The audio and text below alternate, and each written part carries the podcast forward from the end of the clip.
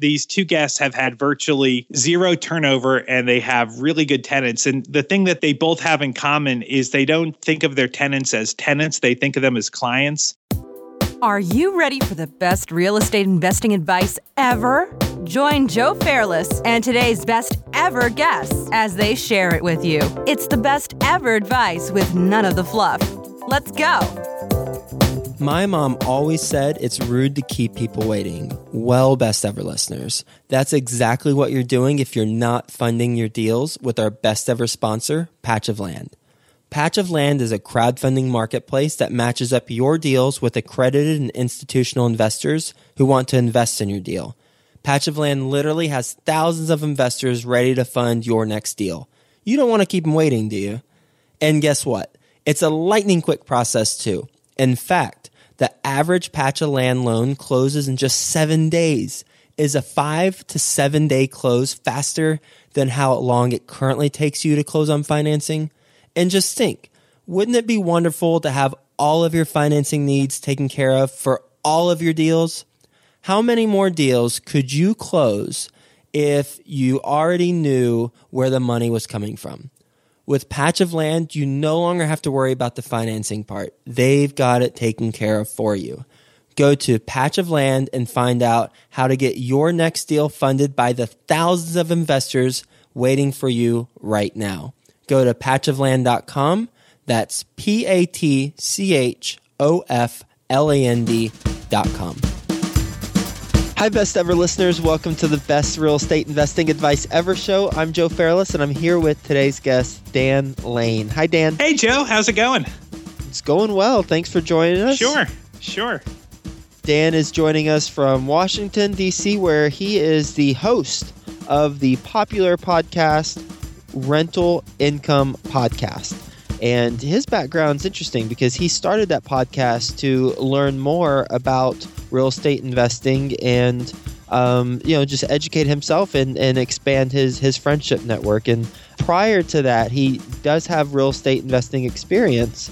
He actually, interestingly enough, he sold a house that he was living in in college and he made a pretty penny on that. I'll let him talk a little bit about it. And then also he and his wife started wanting to get into rental properties and they sold a house that they were living in um, and or excuse me they rented the house that they were living in and bought another place. You know and lastly this is a first and when he was 11 years old, he had a TV show. And I told him, stop right there. Don't tell me anything else. I want to be surprised with the best ever listeners on what the heck you're talking about. So, with that being said, Dan, can you give the best ever listeners a little bit more about your background and what you're focused on now? Sure, sure. So, um, uh, shortly after I graduated from college, I decided that I wanted to buy a townhouse.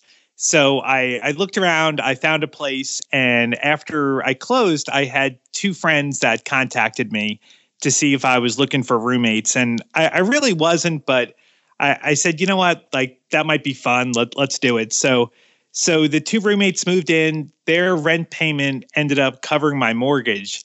And it was um it, it was just really just a great situation. And then, like you said, when I sold the house, I, I made uh, just about a hundred thousand dollars. So when I looked back, I, I, said, "Wow, real estate is really an awesome investment, and I I want to learn more." So um, I, I spent the next year kind of researching real estate, looking into it, and ended up getting my real estate license and becoming a realtor. So um, yeah, so that, that's kind of kind of how I got started. And what about this TV show before before we forget because we have to address that. Got to address that. Yeah. So uh, you know, I've always been interested in media, TV, radio, and uh, when I was about eleven. I, I decided that it, it was time to take action. That you know, just sitting around, being eleven, and dreaming about being in the media wasn't uh, wasn't going to be enough. So I actually called a local TV station and asked if they were looking for anyone to host a show. And the program director said, "You know what? Why don't you come in and talk to me?" So I went over there the next week and dressed up in a suit and brought over a little resume and and uh, talked her into giving me a shot. And I ended up hosting a weekly talk show for about a year and a half. That gives me and the best ever listeners some insight into who you are and the kind of the hustle that you you have. So, can you talk a little bit about your rental property that you were living in with your wife? Yes. So I, I we owned a house, and you know I, have always wanted to own rental properties, and it, but I, I, think I always had fear, or I was just afraid to take action. So I um I, decided when we decided to buy a new house, I, I said, you know what, this might be an easy way to get started by turning our old house into a rental. So we, we bought the new house, we found some renters for the old house, and um, so I, I, guess now you could say I'm a landlord. So it was really pretty simple. You know, looking back on it, I, I think that I thought it was going to be a lot more complicated than it really was.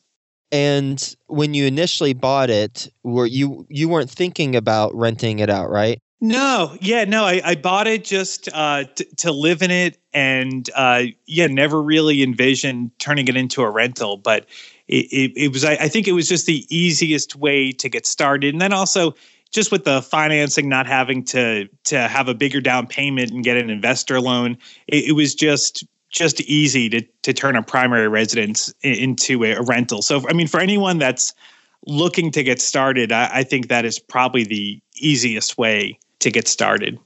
And how soon after did you move out and rent it from when you purchased it um, you know, it, it was a while. We lived there for probably about eight or nine years.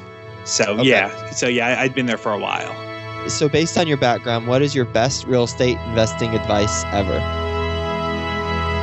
You know, so many people that I talk to want to get started in real estate investing, but they kind of get stuck in the education phase where they they feel like they need to learn everything. And I, I think I definitely made that mistake where I I, I felt like I, I needed to to learn everything before I get started. And I, I think the best thing that anybody could do is just take action. You, are never going to know everything.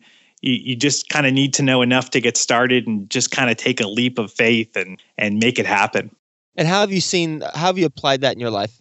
You know, I, I think that with everything that I do, I, I just kind of take action. You know, even, you know, with my TV show when I was 11, you know, I, I just took action, just made that phone call. So, you know, I, I think that if you just take action, good things will happen. You ready for the best ever lightning round? Let's do it. First, a quick word from our sponsor. Could you do more deals if you had more money and didn't have to waste time looking for financing? Are you ready to scale your real estate business and do more deals? Well, let's make that happen. Our best ever sponsor, Patch of Land, is ready to fund your next deal. Patch of Land is a crowdfunding marketplace that has thousands of investors waiting for you right now. Find out more at patchofland.com. That's P A T C H O F L E N D.com. Okay, Dan, best ever book you've read? It's The uh, Millionaire Real Estate Investor by Gary Keller best ever listeners, I know you like audio, so you can go to freebesteverbook.com and get a free audio version of a book like that. Best ever personal growth experience and what you learned from it. You know, when I decided to to become a realtor and leave my secure corporate job with benefits and a good salary, it, it was uh, it was kind of a scary time. It, it was you know, again, a, I, was going to take a, a, leap of faith to to know that I was going to be able to make it on my own.